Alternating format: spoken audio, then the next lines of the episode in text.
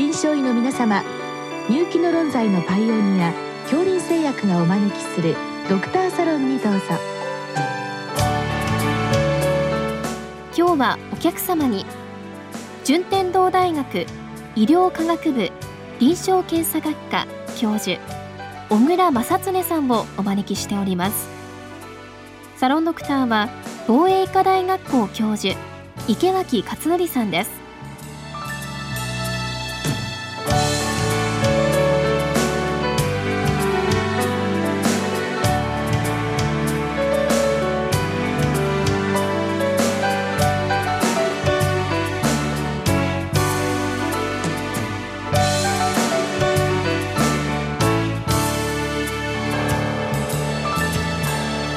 小倉先生ありがとうございます。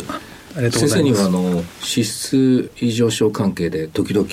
お話を、えー、いただいていまして今日の質問はですねあまりいただかない、えーと、言葉が入ってます。ノン HDL コレステロール。まあ確かにガイドラインの中にもそういう文言はあるんですけれどもまあ実際にどう使うのか、まあ、何を意味していてどう使うのかあのとてもいいあの質問だと思いますので先生よろしくお願いします。お願いします。あの最初からそこを解説していく前にですねあの動脈学会の動脈硬化性疾患予防の、まあ、ガイドラインというのがですね何年ぶりかで、えー、昨年改定になりましたのであのお聞きの先生方に、まあ、どの辺りがどう変わったのかというところあたりからまずは解説をいただいてというふうに思っていますのでまずは先生ガイドラインの方からよろしくお願いします。はいありがとうございます。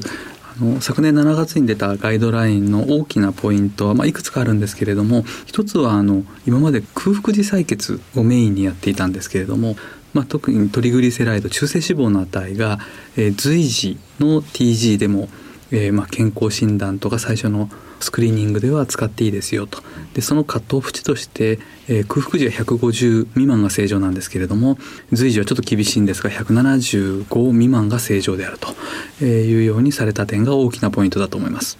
えー、ともう一つは LDL コレステロールの管理目標値が、えー、特に糖尿病患者さんで非常にまあ、厳しくなってしかも細分化されたと。で糖尿病があるだけでハイリスクで120未満なんですけれども、えーまあ、最小血管合併症網膜症腎症神経症があったりとか PAD があるタバコを吸っているこういう場合は100未満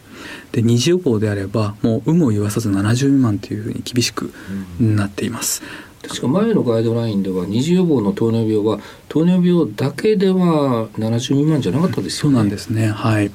今回もよほどリスクがハイリスクグループであるというふうな認識に基づいたということですね、うん、まあ、いわゆる一次予防でも二次予防でも糖尿病があるということでよりまあ厳格な管理が求められるという変更点ですね、はい、それ以外は先生いかがですか？もう一つはあの今までスイータースコアというもので計算をしていたんですけれども今度福岡の久山町のスコアになっていて大きな特徴が今まで冠動脈疾患だけだったんですけれどもあの二次予防ですね。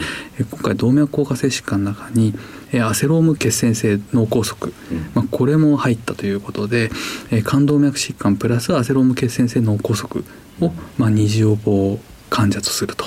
いうふうな点がすごく大きく変わったことになります。イベントが冠動脈疾患だけじゃなくて、まあ、アテロームによる脳血管障害脳梗塞も加わったっていうのは久山町のデータをまあ採用したということも一つのまあ。そうなんです。あの、うん、きちんと論文が出てましてはいそれが採用されています。確かに久山町のあの疫学のデータっていうのは本当にあの世界に誇る日本の疫学のデータですし、うんうんそうね、まあそういったものをこういうところで使うよりまあ実態に近い形に改定したということなんですね。はい。わかりました。あとは先生改定点というと何かありましたっけ？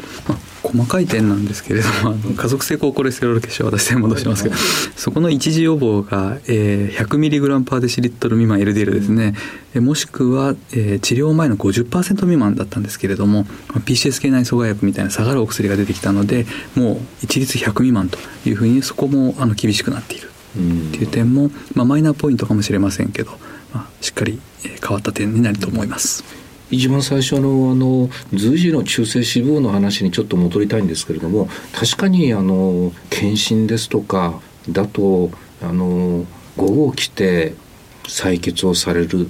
というのも多いということになるとまああの現実問題として空腹というのは難しいわけで、まあ、その随時食後の中性脂肪を、まあ、どうまあ評価するかという意味で今回、えー、思い切って踏み込んだとただややちょっと厳しい感じがしますね。あのまあ、デンマークのデータ日本のあの過去のデータでもやはり随時で175っていうのは実は結構妥当な、うん、あの冠動脈疾患リスクとして妥当なポイントであるということは一応示されているみたいですね。うん、はい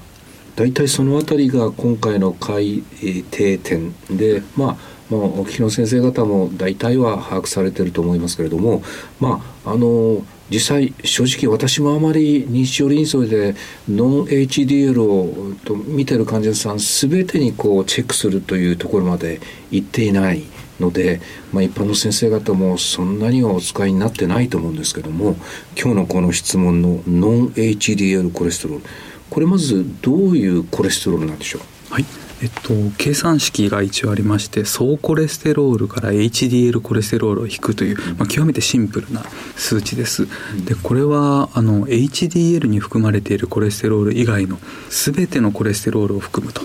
でですから僕たちがよく使う LDL コレステロールとかちょっと聞いたことがあるかもしれない VLDL とかレムナントだとかあとは LP スモール A だとかまあこういうような、えー、いろんなリポタンパク質の中に含まれているコレステロール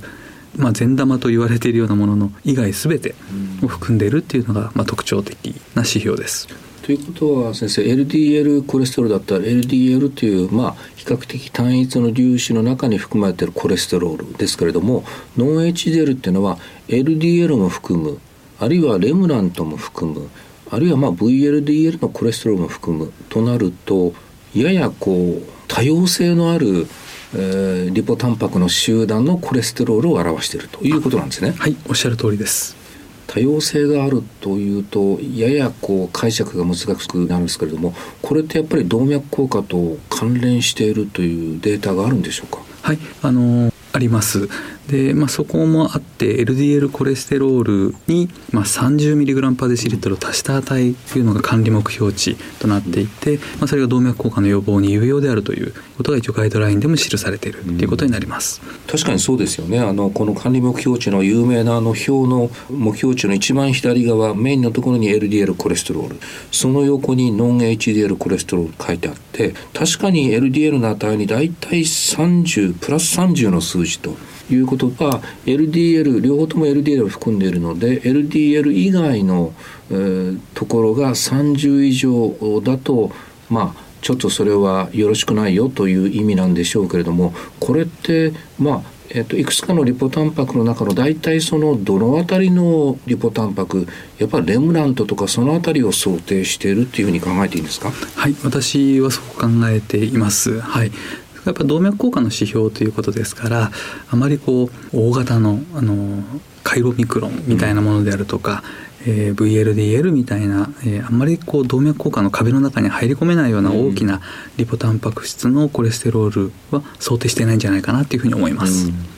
そうすると先生あの、まあ、すごく大きなリポタンパクはあんまりコレステロール含まずに中性脂肪がほとんどなので、そういうのが、多いためにこのノン HDL が上がるということは、まあ、そんなにはないかもしれないけどやっぱりちょっと極端に中性脂肪が外れる外れるっていうのは高い時ってちょっとこのノン HDL はやや慎重に解釈した方がいいんですか？はいそう思います。あの目安として大体、まあ、5600以上になるとそういう大型の VLDL カイロミクロン中のコレステロールを含んじゃうっていうことが言われてますので、まあ、その辺りを目安にして、えー、お考えになられるといいかなというふうに思います。例えばその木の先生方が目の前の患者さんの、まあ、いわゆるそのリスクの層別化ですね一次予防の低中高リスクと二次予防ででこの人 LDL いくつやと出てでノン HDL 測ると。で例えばその方がもうすでに、えーと、スタチンを飲まれていて一応 LDL は管理目標値に、えー、まあ、到達してる。けれどもノン HDL がまだちょっと高いな。こういう時って先生どういうふうに治療介入していくんですか？そうですね。なんで高いのかっていうことが大事かなっていうふうに思うんですけども、おそらく、えー、レムナントと言われるかなり動脈硬化と関係がするようなリポタンパク質のコレステロール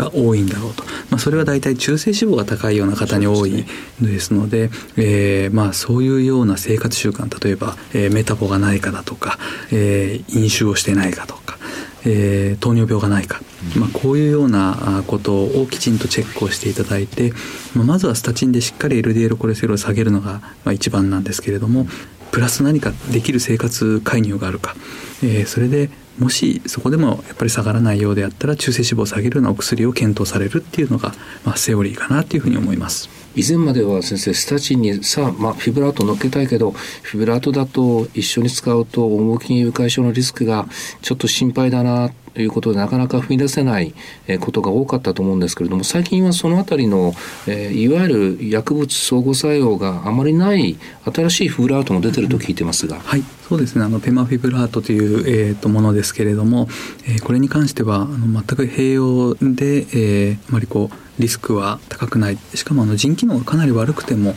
えー、まあ、慎重投与なんですけれども、えー、近畿からはもう完全に外れておりますので、うん、えー、まあ、患者さんあのモニタリングしながらあきちんとえー、管理ができるような時代になったかなというふうに思います。わ、かりました。あの大体このノン HDL コレステロールのえー、意味合い定義あと、えー、それに対する対処の仕方あの教えていただきました。一応今日はですね先生 LDL コレステロールの一時予防目標値ということなんですがこれはまあこの表に載ってる通りで、えー、一時予防で低リスクの場合は160未満中リスク140未満そして高リスクとで120未満で糖尿病があったら100未満ですよというふうに書かれていますが一応その通りでよろしいでしょうか？はいそう思います。あのまず LDL コレステロールをきちんと管理をして、えー、その上でちょっとノン HDL コレステロールたまに測っていただいて目立つようなことがあれば生活習慣もしくは薬物で介入をしていくとそういう流れかと存じます。ありがとうございました